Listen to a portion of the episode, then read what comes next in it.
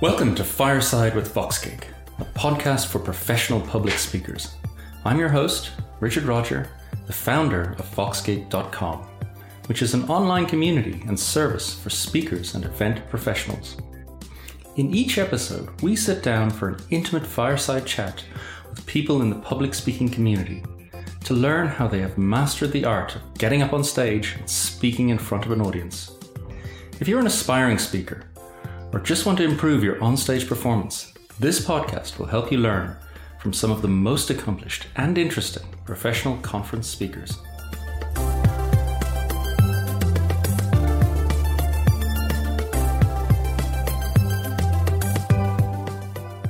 Joining me today is Andreea Wade, CEO of Opening.io. Andreea is both an event organizer and a speaker.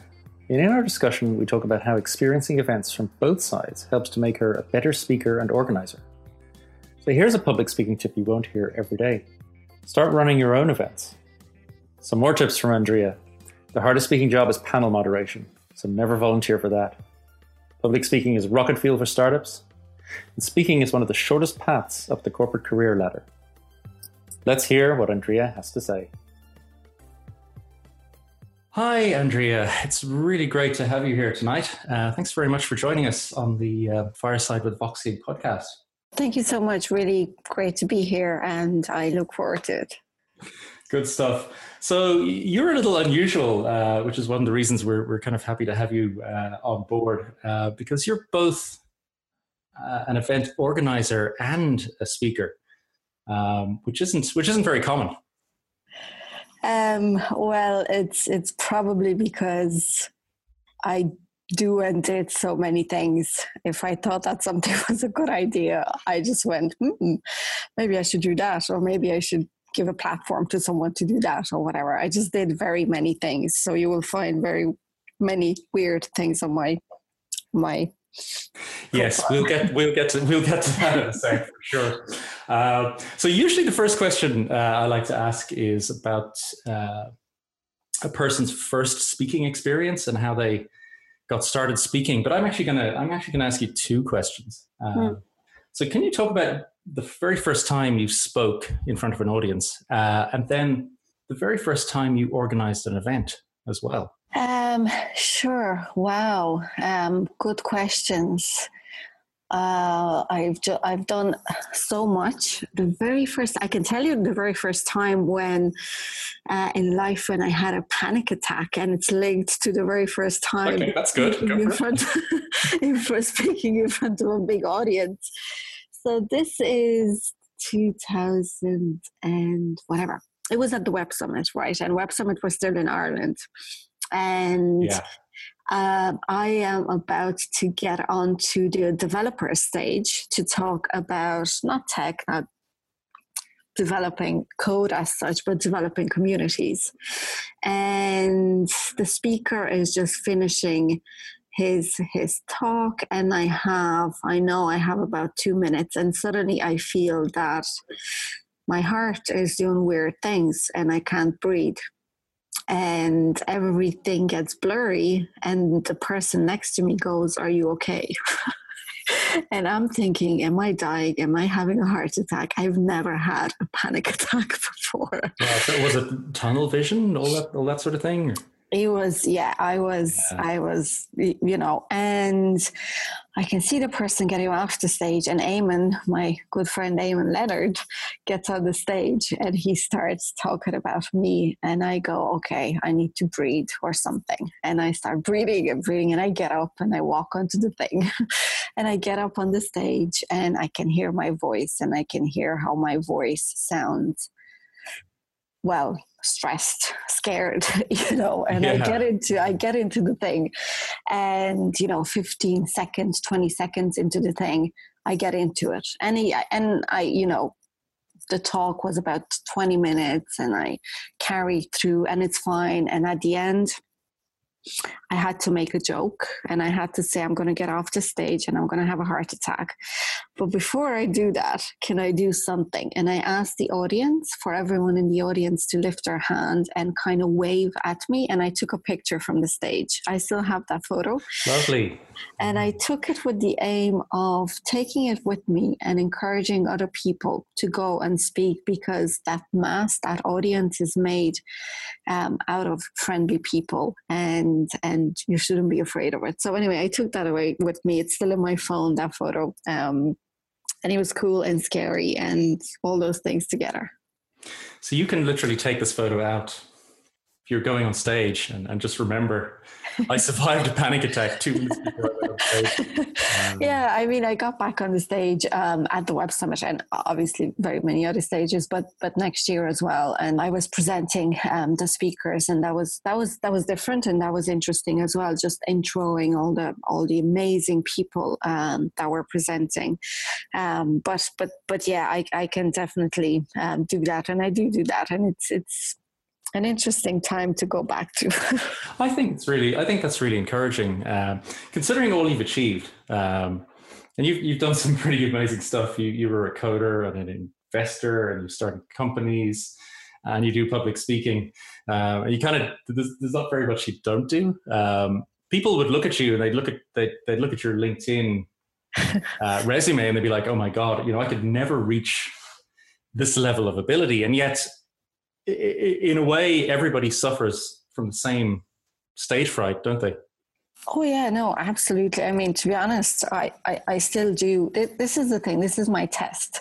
If I'm worried, I know that I care. If I'm not, I know that I re- don't really care about what I'm doing. That audience, maybe that event, maybe just the day is meh and, and, and I don't care. And that that's rare. So I'm happy that that's rare. And when I when I realize that I kind of check myself. But if I'm nervous, it means that I care. And I kind of hold on to that. That's that's um, that that is a really good point because the the nervousness because you care gives you the energy to perform. Yeah, no, absolutely, and it, you know, adrenaline and all this kind of stuff, yes. and and uh, I'm I'm a very informal type of person, so I always get the audience to laugh. It just happens, and all that stuff is is is pretty cool. And then you learn, you know, you you learn to uh, find your friends in the audience, your friends who you might not know, but there's always the friendly person smiling back at you or nodding or whatever, um, and and you just feed on that on that energy and you you kind of bounce it back and stuff but yeah i do believe that you have to hold on to that because otherwise you're just ugh, i don't know I, I don't like it when i'm not nervous yeah it, it, it it, it, does improve your abilities. Um, the, the, the, this thing of stage fright and what you experience. I mean, this is part of a lot of the fear that people have. Really, um, excellent professional people are, are often held back by this fear and they don't um, push themselves to go and speak. But let's get let's get like super technical for a minute. So you had the panic attack and do you literally force yourself to walk onto the stage? How do you how do you get the first word out? How do you start in that situation? I think with everything um, i that you want to do or you're about to do, you just have to take one step and another and another, and you're kind of halfway through doing the thing that you have to do. Um, in my case, I I knew because I listened to other people and I asked some of these similar questions that you're asking me today from people that have been doing public speaking or whatever uh, um, uh, before me. And, you know, I've learned very quickly that um, you know tr- sort of tricks on how to find your balance once you get in front of people. And one of the one of the main things is really know what you're saying in those first 15 seconds. Do not trip yourself up. Know exactly what you're saying because that will help you. Um, if you trip yourself up, you know, 10 seconds while you're up on the stage, it's, it's, it's all downhill. So in that sense, I was prepared and I do like to be prepared in everything that I do. So I was super prepared and that really helped me. Um, nerves or, or no nerves, if you prepare, you will remember and you will deliver and you will do what you need to do. Um, so I think the only thing was, look, I had to do it. There was no, you know, I'm not not going to go on stage. Um, uh, but being prepared kind of saved me. It got you through, yeah. It, it, it kind of got you through that mental barrier. Um, it, it's interesting that that's you, you found that experience um, really stressful because I, I've also organized a few events, and I find the event organizing way more stressful than speaking. I mean, with a speaking gig, you turn up, you do your bit, and then you can go and have a beer or orange juice or whatever. You're done. Organizing oh. is like 24 7. It is. It is excruciating, and I love it, or I loved it. I kind of really? since opening, I absolutely loved it. I think, I do think that you're either made for it or not. There are so many unknowns. I mean, I organized tech events, but I organized music fests and I had, you know, either huge outdoor music fests or indoor, whatever. And I had the craziest scenarios. I mean, you know, um, picture this this beautiful little theater where they usually would host plays or ballet or, or whatever. And I'm about to bring this black metal band over from the States so there's a lot of amps there's a lot of music to go in there's a lot of stuff that we need to bring in. And there's only one way in. And that day when we were supposed to set up some photographer for some magazine decided that those stairs are their uh, set for a bunch of photos and we could not go up and they would not budge because they need to take their photos and whatever so this is ah. just you know so this is just yeah. a very random small example of there are so many things that you cannot control but for some weird reason i i loved it i always do you remember it. your first the first event you you that you were the organizer for yeah, my first event, I was 12. wow. okay, okay. Uh, my first event, I was 12, and I put on together with a friend a fashion show. Now I don't know why I'm not I'm not really into fashion, but at 12, fashion show with a proper runway with costumes, and we invited a bunch of kids from the neighborhood. We had drinks, we had cakes and cookies that our parents did. We had fake little, little tickets. We had, it was a proper, proper event. And what I do remember from that one, and I have changed since then. I remember people looking back at me with really big, widened eyes because I was screaming at everyone because it was stressful and nothing yeah. was, you know. But that was at 12. I've learned very quickly that events are just duh. yeah, it's it's. Uh, I mean, one thing that I find about being the organizer is you're often called on to be the MC as well, so you have to introduce people. Yeah, and and segue between different. I find that much harder than giving a, a talk or a presentation. Um, how do you, how do you find that? Is is that something that comes naturally to you, or is it again a, a question of preparation? I, I do. I, I, think it is a, a, question of preparation. To be honest, talking about you know you doing your own speaking gig, you're talking about things that you know of, uh, introducing people, or even moderating a panel. I mean, I find panels excruciating. I've done some I, as a speaker, as a panelist. I don't mind them. I prefer them actually to keynotes, but as a moderator, I just find them incredibly painful because you have to be actively listening. You know, you have to introduce the speakers, you have to know. Uh, uh, you have to summarize uh, you know what they're about what they're going to talk about and kind of it's like a bite size a, a, tiny a small promise um, um, to the audience that this is what is going to happen and this is why they should stay in that room and not go and see someone else speak or whatever. Yeah. So it's it's it's a mix, um, but definitely introducing people, but more so like moderating a, a, a conversation. I have found quite quite tough. It's tough, isn't it? And panels are quite hit and miss. Um, more miss than hit in, in, in my experience at conferences. I think so too. I mean, one thing that I have, I've have, I had a, a little bit of a pet peeve um, with some of the conferences. Uh, I have noticed that, say, for example, journalists were invited to moderate panels, and the, the, you know, journalists always, you know, have this this job of, of translating a topic or other into something digestible and understandable, but also they have a tendency of um, speaking about what the audience knows and it's it, sometimes it's a little bit tabloidal or sometimes it's it's it's, it's shallow right and I, I was a journalist so I'm, I'm, I'm you know I'm oh trained. another thing okay I was yeah I did TV I did radio I did I, I was writing I did all that stuff so and I I, I always felt uh, while um, or, or sometimes with some conferences while I was in the audience, I was like, oh, there's so many other better questions yeah. and they're not getting asked because we're talking to someone who has built something amazing but we're we're asking them fluff because we can go in and you could you could just tell that the audience um, you know if, if, the moderator doesn't understand the audience um, it's very often that's when the whole hit and hit and miss um, happens. And I, I, think, yeah, and I think often isn't it the case? Uh, you might find a panel is hastily put together because a speaker has dropped out. Um, oh yeah, oh, that that's that, that happened to me both as an organizer or as a panelist when I've learned that you know, or I was invited last minute to come in and, and, and talk because someone dropped out. And I mean, you know, these are all the um, the very stressful things that a uh, organizer has to deal with. I had both speakers drop out, I had bands drop out, you know, and when you make a promise to an audience that this band will come and they don't. Mm. That's way worse than a speaker. Yeah. You can survive yeah. a speaker missing, but uh, yeah. Yeah.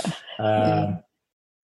Speaking, uh, uh, speaking as as is something that um, I've done that I, I saw uh, relatively early uh, was a, was a great way to improve your career. Was a way to um, build your profile and and get noticed by your boss. And then later on, when I started my own companies, was was a great way to promote your company. Um, can you talk about that a little bit, just in terms of, uh, you know, would you go so far as to recommend public speaking as a skill to learn if you don't have it uh, simply because it does enhance your career so much. Um, and it, you know it, especially in, in terms of um, entrepreneurship and things like that.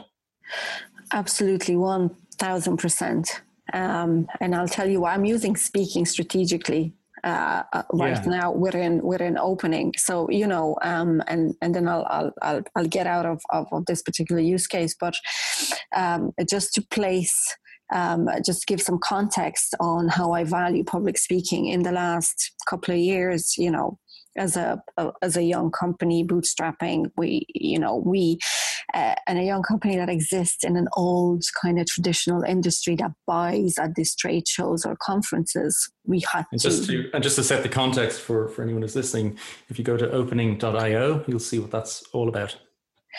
Um, yeah, so you know we're we're in a traditional um, kind of whatever um, space, so we had to go to these events. And what, and what I have done because we had very limited resources was my aim with every single one of these important events was to get myself on a stage and by getting it and we have consciously uh, avoided joining the, the, the startups the startup areas the startup stands.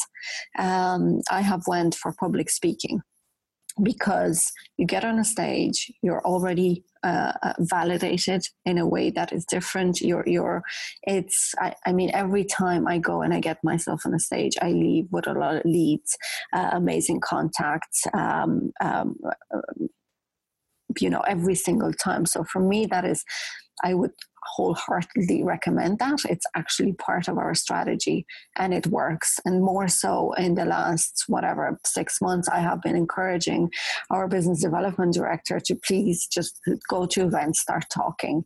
Um, you know, and she went and she took these improv kind of classes and, you know, she she did her own thing of, of how to learn to to to behave, respond, and act uh, uh, within a context like this.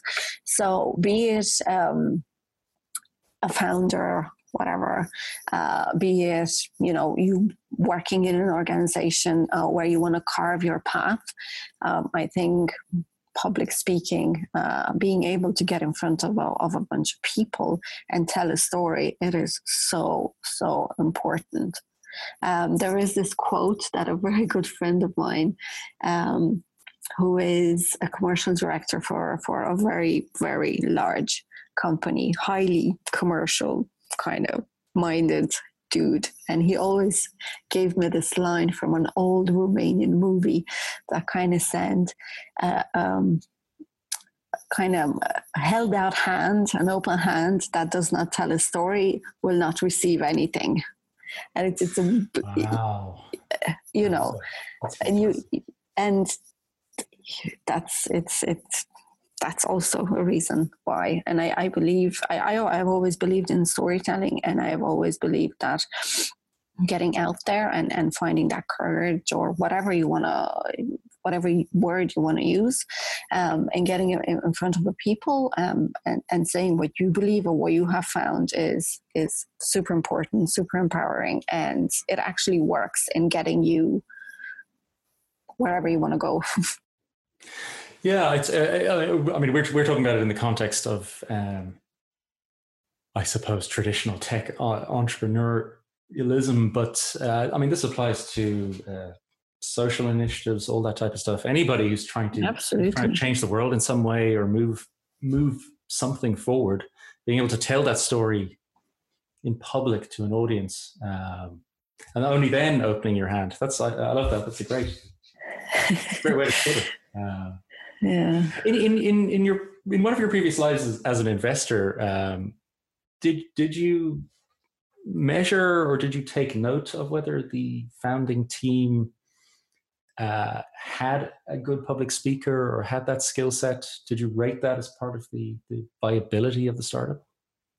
Um, well, that's a really good question. I I can't say that I, I did necessarily, as in it wasn't on my checklist. However, it always shined through, you know, because you would do your research and uh, you would, you know, you would start maybe by taking the name of the company and popping it into a search engine um, and, and seeing what, what comes back to you. And if that you know this that this company had strong individuals that were out there uh, uh, talking about what they're doing um, that always always shine through. And uh, and i suppose this really is a really good question that always added. It always added it always positioned those founders in in in a certain in a certain way. Um, so while it wasn't necessarily on a checklist do they speak publicly or whatever if that created something that was all, always um, and, and to be honest kind of always positions founders, I, I think, as as leaders because you know as a founder you want you want you want to hire you want to work with the best people. Um, and the, this is one of those activities that you can do that will get good people in the room to listen to what you're saying how you're saying it and make them come over to you and go hey you know, interesting uh, what you said about X, Y, Z. Uh, this is what I do, and maybe we can talk. So I think, I think it's it's whatever you do, it's about people, to be honest. And this is again a way of drawing the right people towards you. Yeah, it's it, it's it's hard to fake uh, good public speaking, and it's hard to fake oh, yeah. good content as well. Uh, but uh, yeah. here's, I mean, here's here's a here's here's a, here's a t- here's an interesting question. Can can you think of uh, companies that you invested in or recommended for investment where none of the founding team were public speakers? Do do examples come to mind at all? That's a really good question. Uh, not really, because they were always building something interesting worth talking about. And here's so you didn't, you didn't find any found any like mad scientists who were you know, well, speak to people looking at their shoes all the time, but. Uh, no, there's always there's always someone in the team that will that will tell the story. And even look, even in our team, we have a mad scientist that hates. I tried to film my co-founder. I've tried, I've tried so many things, and he's just no, leave me alone. Da da da. Well, he has to think, doesn't he? he needs to do the bad science. Uh, yeah, but but but then he he went out there. He, do you know what? If if you're doing something, this is how public speaking happens. It happens sometimes because you're good at it. You're good at it and you're going to go in front of an audience and you're going to go, "Hey, can I can I just say something about this?" Or can I or you put, you know, you you contact organizers and you pitch your talk or whatever. So it either either happens because you want to do it or very often it happens because what you're doing is important, is interesting, is worth hearing about it's it's it's it's something that people can learn from and then you will have media you will have organizers you will have coming towards you and and begging you to tell your story. And you might push back and i have the example of Arlan Arlan Hamilton of backstage capital. I've been following her for for for so long and she would just say no and no and no to public speaking gigs because it's just she felt that it's it's it's not for her. It's not something that she can do. Okay. and then she started with with panels and again i see i see her tweets every now and then and she's listing how many events uh, and how many corners of the world she's speaking uh, uh, in a given week. Because when you when your message is important you will be asked to please share it and then you become you either are or you become but it's you know yeah, it's it's um, and I'm sorry for putting you on the spot there. I I, I, I, I thought it was just maybe subconsciously you, you were adding it to your evaluation. Um, and Andreea, given your range of experience on both the speaking and the organizing side, I'm I'm, I'm going to ask uh, I'm going to ask you to, to give some specific advice, uh, mm. but in, in in a structured form. Uh, sure. So, from the perspective of an organizer, um, what's the most uh, useful uh, thing that a speaker can do um, you know to help the the event run smoothly and conversely what's the most annoying thing that speakers do in your experience um, okay so as an organizer what what what what's the most useful thing that a speaker yeah. can do hmm. um, well definitely prepare um, because you have all sorts and I, and I have actually seen this. I have seen people who have something to say or think that they have something to say uh, arrive and just do something on the spot you know um, and i have i am yet to see it's very very rare when you can just show up very quickly understand who's in the audience and deliver something that makes sense uh, and not be chaotic and, and, and, and whatever. That's almost impossible. Yeah, yeah, and you, you can you you can you can see it, and I and I have seen it, and I have experienced it. Um, so preparation, you know, thoughtfulness around who am I speaking to, and is there something that I can share um, that at least one person in the audience will will will learn today and will leave and can implement. Um, it's not just preparing a talk or a, a subject matter; it's preparing for for the audience. Exactly. It's preparing for the audience and letting the audience leave with something that they can use. I think it's so, I've never, so I organize, I used to organize these events called Askathons, Askathons in the Science Gallery. The Science Gallery was really good. They embraced us and they said, look, you're mission related, come in here and do your thing and I wanted to do something.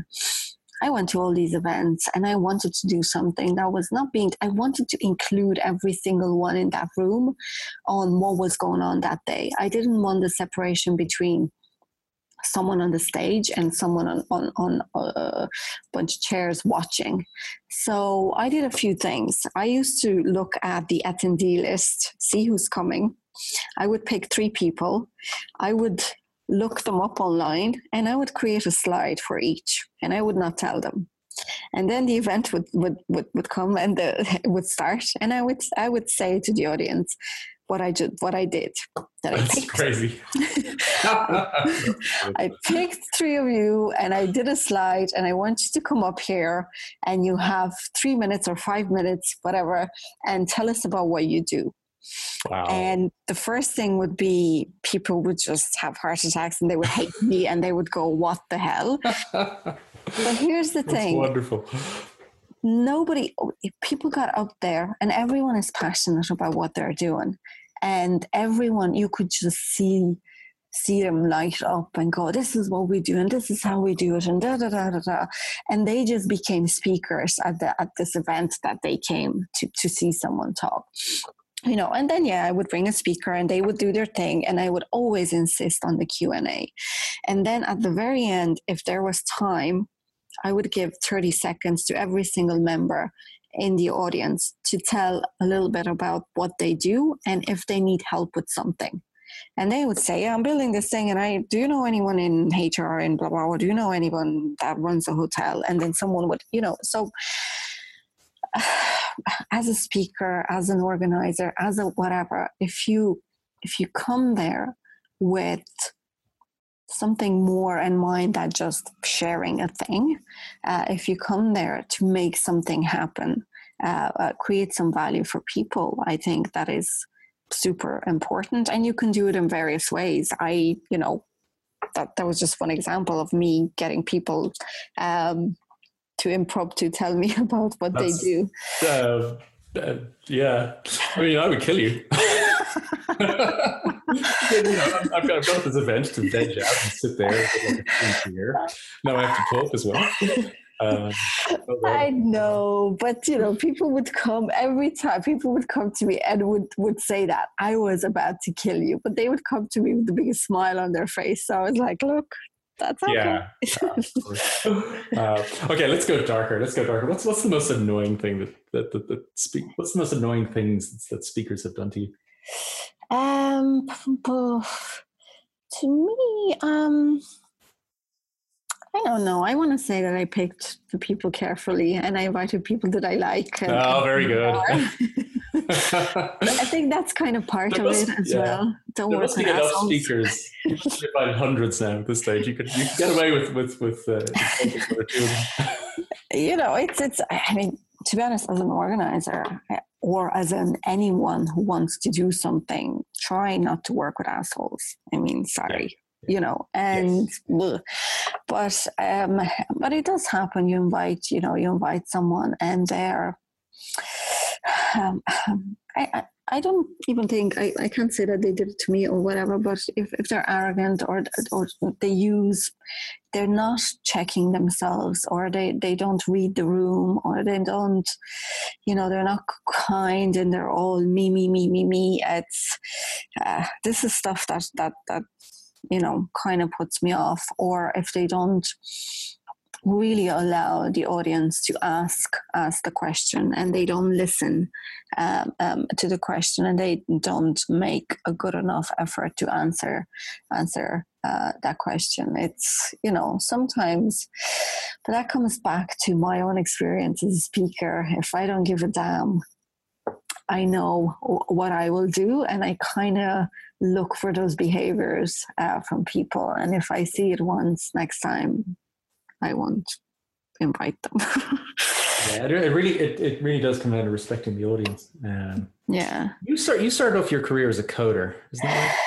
Yeah, well, career I was coding at 15 and stuff, so you still code? Are you a coding CEO? No. I was doing Pascal and C and stuff That's like that. Hardcore a lot of very very you know that was that was I was 15 and it's you know because I'm originally from Transylvania Romania and the Romanian school system is different than here um, okay. and you would major in something uh, in in secondary school. So I majored in computer science you know so it was four years of you know a lot of the stuff. Uh, but then I decided because you know we had a revolution and all this, and I decided that I want to help change the world or protect the world. And then I decided I want to be a journalist. Um, and then I kind of left the, the tech world. And then I, I later in in in you know later I combined the two, I guess. Yeah, I mean, but it must be helpful now as as a tech entrepreneur because you can. It gives you good decision making capacity in terms of your tech strategy. I'm sure. Uh, yeah, I mean, to be honest, I continuously learn. I mean, I know more than the average person about machine learning and deep learning and and stuff like i can i and i, I found myself being in that position you know um, the other day i'm talking to a really good friend of mine who is um, you know, a tech founder, and he's like, "Yeah, we're doing this AI stuff, and we're going to do this, and the thing will learn." And I'm like, "How will it learn?" Well, you will. No, no, no, no. How? You know? And I found myself going, "Well, you're going to do reinforcement learning," and I'm like, "No, yeah. no, but how?" And I just found myself going, "Okay, this is funny." Where I where, where I've you're debugging. You're debugging. okay, so you're a coder. So we've only covered two of four cases. because now we have to talk about as a speaker what's the most useful thing an organizer can do for you and the most annoying thing that organizers do? The most useful thing i suppose is give you information about the event and the audience. It doesn't really you would think that that's that that just happened.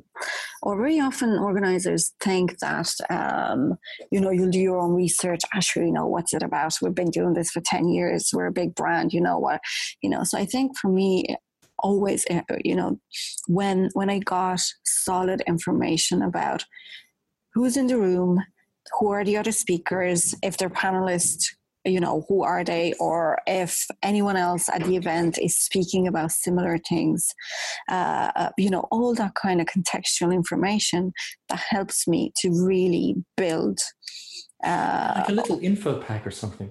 Yeah, yeah, yeah, yeah, yeah, yeah, yeah. Yeah, that. So if it's a keynote, I find that super important. If it's a panel talk, um, a call you know a call with the other speakers and kind of what are we going to talk about? How are we going to do it? Uh, you know or organizers that do that at least a call with all the speakers that's that's all you need. You don't need you don't need a lot but the the opportunity to get onto the same page with, with everyone or the opportunity to get a little bit more contextual information is super super useful. You keep coming back to the audience uh, as a priority i think that's that's it's a really good insight um, when you're speaking is, is just keep the audience as your as, as your focus uh, i think you have to be giving you know you have to be giving as a speaker also if you as a speaker it's important to, to be giving and not to be stuck within your own story you know uh, uh, get out of it a, a, little bit because you can you can come across as very selfish and very uh, so don't just talk about yourself because that's not, not not great. Um, okay anyway, let's, let's, let's let's talk about annoying because this, this, this, this, now you can have a complain. Free reign. what do organizers do that really, really, really upsets you? Oh God! I mean, this is this is something that I see a lot, and especially with female speakers. Um, you know, when the chair, a simple thing like the chair being wrong, if it's a panel, you know, you can't sit on it because you're wearing a dress or something and it's a tight dress and you cannot get onto a bar stool and that is bar stools. Yeah, I, I mm-hmm. as, as, even as a man, I find them because they're, they're they're unstable. You could fall off them as well. Oh yeah, I, um, I just I, I, I hate them. Like you know, I understand elevation and not and, and the audience seeing you and whatever. But I mean, I've I've had a couple of events that I was literally trying to. I was focusing on sitting on that thing and losing out on what the heck is going on around me because I was going, okay, I can't sit on this, I can't sit on this. So a simple thing like uh, like that, or again with women, you can't really wear dresses if your dress doesn't have a pocket. You know, dresses with pockets, they're not that. Um, yeah. they're rare. Uh, if you wear a dress or if you don't have pockets, kind of, you know, miking up becomes really, really um, becomes a problem you of know course. or yeah.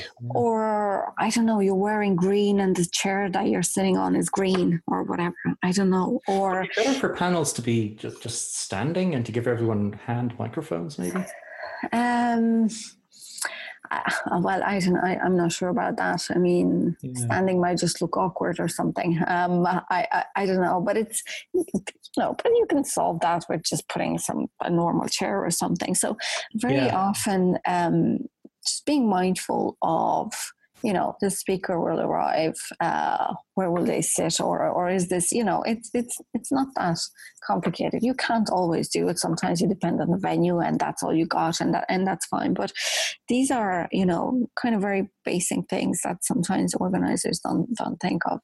Um, yeah it's it, and it's the sort of thing that um, until you walk in somebody's shoes you may not even be aware of it um, and yet yeah. it, it, impacts the experience and how, how well people can perform on stage.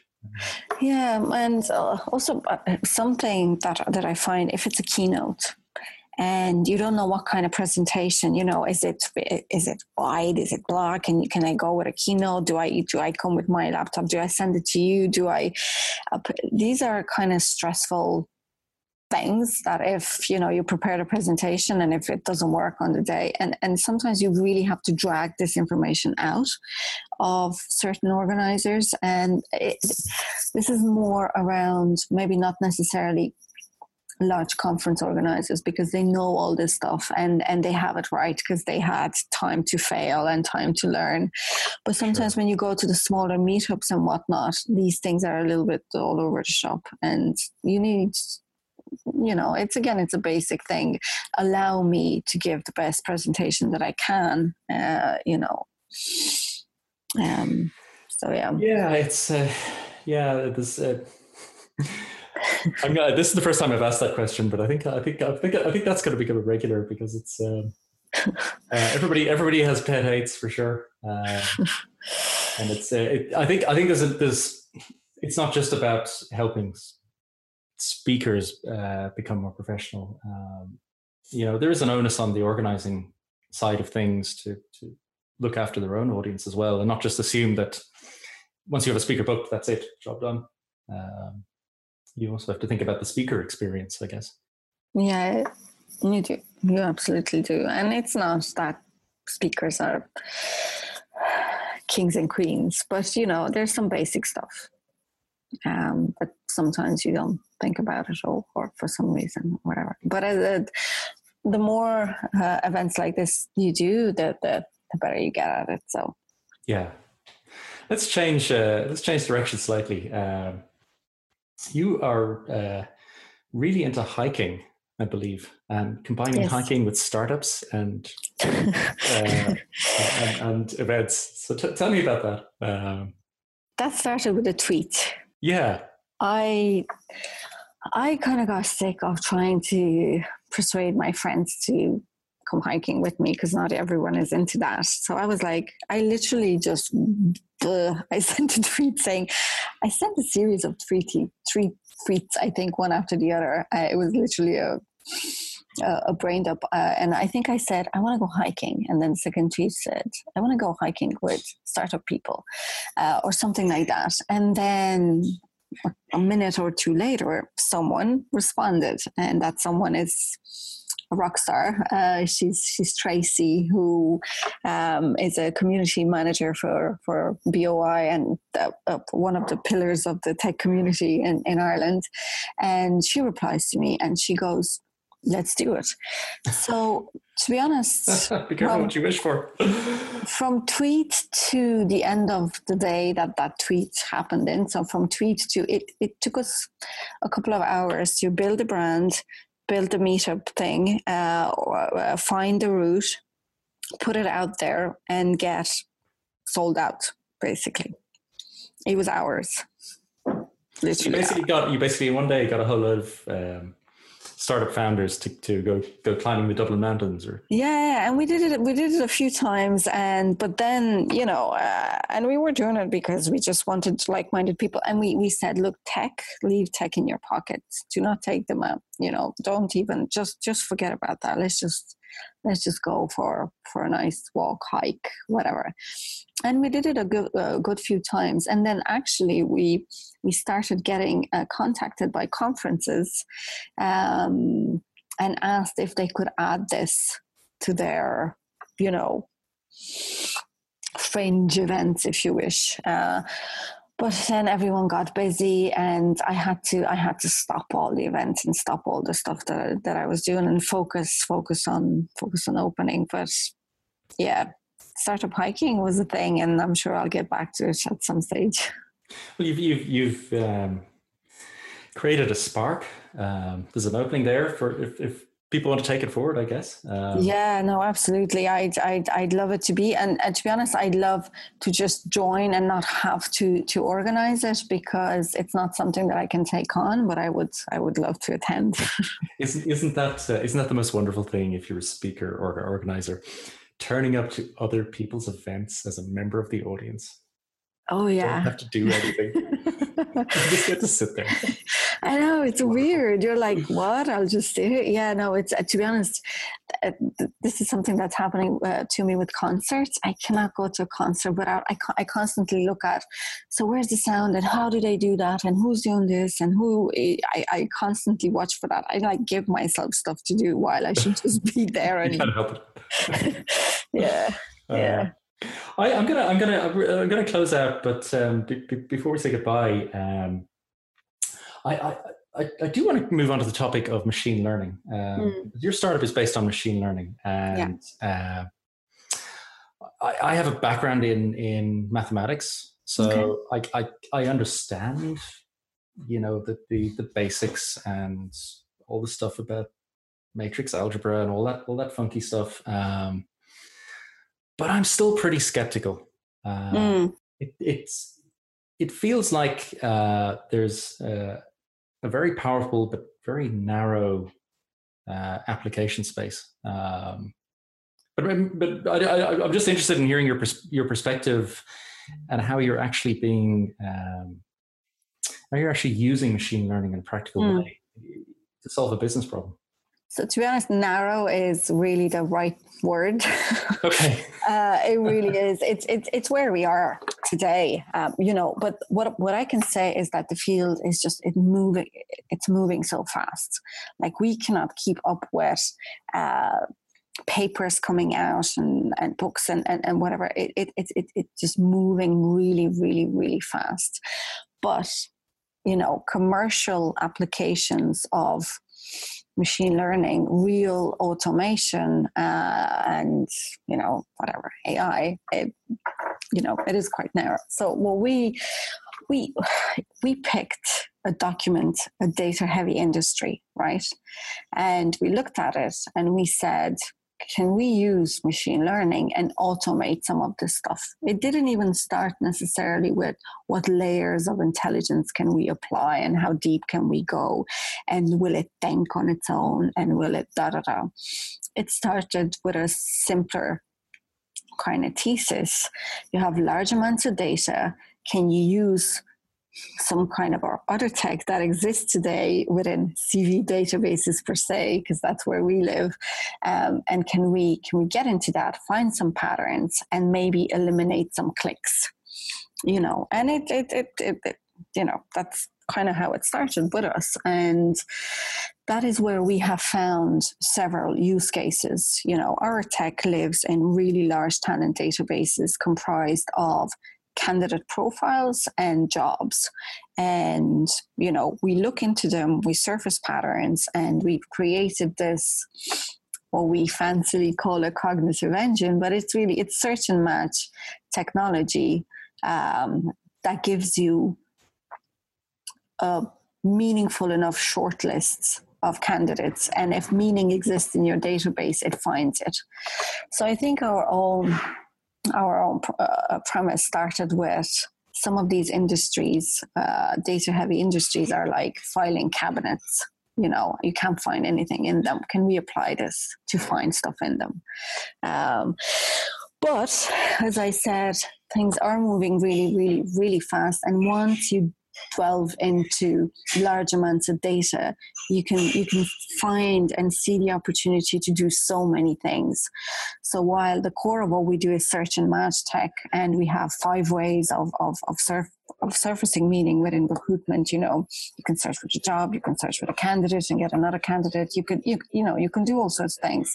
Um, step two for us is starting to build, you know, prediction models and kind of go, what about your career path?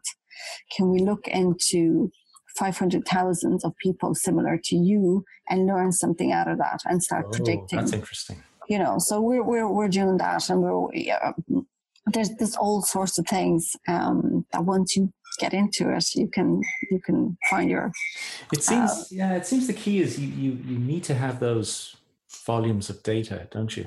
Without yeah no absolutely th- yeah. There is no magic. Um, yeah yeah. It's it's data and patterns in it and also the added layer of what we have found within products because we're product people eliminating clicks. We find that a process that today takes five clicks or seven clicks we can re-engineer it and it's only one click you know? And so it's it's there's um yeah it's certainly interesting um to be in this space in this super fast moving space but we're not we're not yet there from the thing telling us you know what's the best thing to do and we can just sit and let it work for us that's probably a good thing. Uh, somebody said to me the other day, "Oh, it'll you know, AI will take all the jobs, and uh, you know, uh, you know, you're you're a coder, and that that that, that job's easy to easy to replace by AI." Uh, I remember thinking to myself, "Well, if that happens, then we're we've got Terminators, and we're."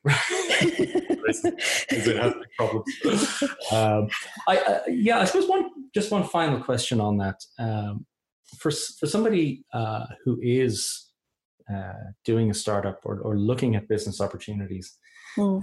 um, I mean, I know a lot of people will just slap on machine learning or AI just to just to have the the badge yeah uh, because I think it'll impress investors. But uh, at, at a more authentic level, at, a- at a more strategic level in terms of finding competitive differentiators and that sort of thing, Mm. how should people look to use machine learning? Um, and I guess I'm framing this question uh, in terms of somebody who doesn't have the technical background, but they understand that it's something that could potentially give them a strategic advantage. Mm. Um, how do you put it to good use? Um, I think, you know, regardless in what industry you're in, look at what you could potentially automate. Where uh, your task force spending uh, uh, most of their time on really tedious, you know, tasks? Um, if you automate that, if you get efficiency out of that, if you empower those people to do something else. So in our case, right, I, I can talk about our industry Yeah. three months out of 12 recruiters just look at, at, at CVs, sift through candidates. That's two hours every single day. Three months out of 12, maybe you could do something else. You could pick up the phone and call them. So if we can get that two hours down to an hour or half an hour or, or whatever, that is, that is a huge, huge, huge win. And similar cases exist in all all industries. What is the thing that you have to do every single day that you just wish you wish you could automate? Um, and, and, and look at solving that first. Uh, you know, you, you can go for the moonshot and go, I wish I could have a thing that talks to the blah and solves these things. But start start simple um, because there are real problems that, if solved, um, they can they can translate uh, in, in, into real commercial uh, value. And and that's and the, and the thing is, people who experience that pain are, are usually the best place to understand it, to understand what you uh, the value of solving it. I guess. Yeah, no, absolutely. You know, your tedious, repetitive, whatever tasks, solve them because you can, you can. And and and to your point, this badge of of AI is too easily applied onto everything. And you know, uh, if we take the case of chatbots, um, uh, you know, chat everyone wants a chatbot today, and they don't know why. It's like chatbots are the new apps. Everyone wanted an app, didn't know why, and so uh, definitely do not do things just because your competitor is doing them uh, and because this is the new thing. Um, really start start with the problem you know, cool solutions, they're always out there. They're cool, but you probably have a better solution in place already. Um, start start with a problem. Yeah, that's um, it, it, it is really the right way to, to, to approach starting to um, understand what, what could make a, a, an actual business. A, a, painful lesson that I've learned myself through many business failures over the years.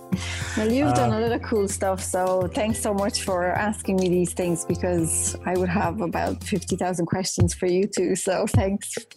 well, you'll have to you'll have to start a podcast interview. That's, that's Thank you so much for this. Andreea, just a few things so much before the um, embers fade. Thank you so much for joining us. This wrap up. It's been another really, interesting. Uh, Fireside we've gone way over time, which is a great sign. Um, you can find notes and links from this podcast for, uh, at voxgig.com slash And even, podcast. in fact, it, you know, if you... If we also publish a um, weekly newsletter on public speaking, well, selecting the best advice and techniques well. from some of the world's so greatest speakers. It's been great having. Both ancient and modern. Thank you, and thank you to Rhetoric is an old and revered art, not especially easy to master, but a skill like any other one you can also learn. Visit voxgig.com slash newsletter to subscribe. If you've enjoyed this fireside chat, please consider subscribing to the podcast. Please also leave a review. That helps us make this podcast even better. If you'd like to contact me directly, please email me, richard at voxgig.com. If you'd like to be counted as a supporter, just let me know and I'll add you to our supporters page. Till next time, remember take a deep breath, pause, and step forward.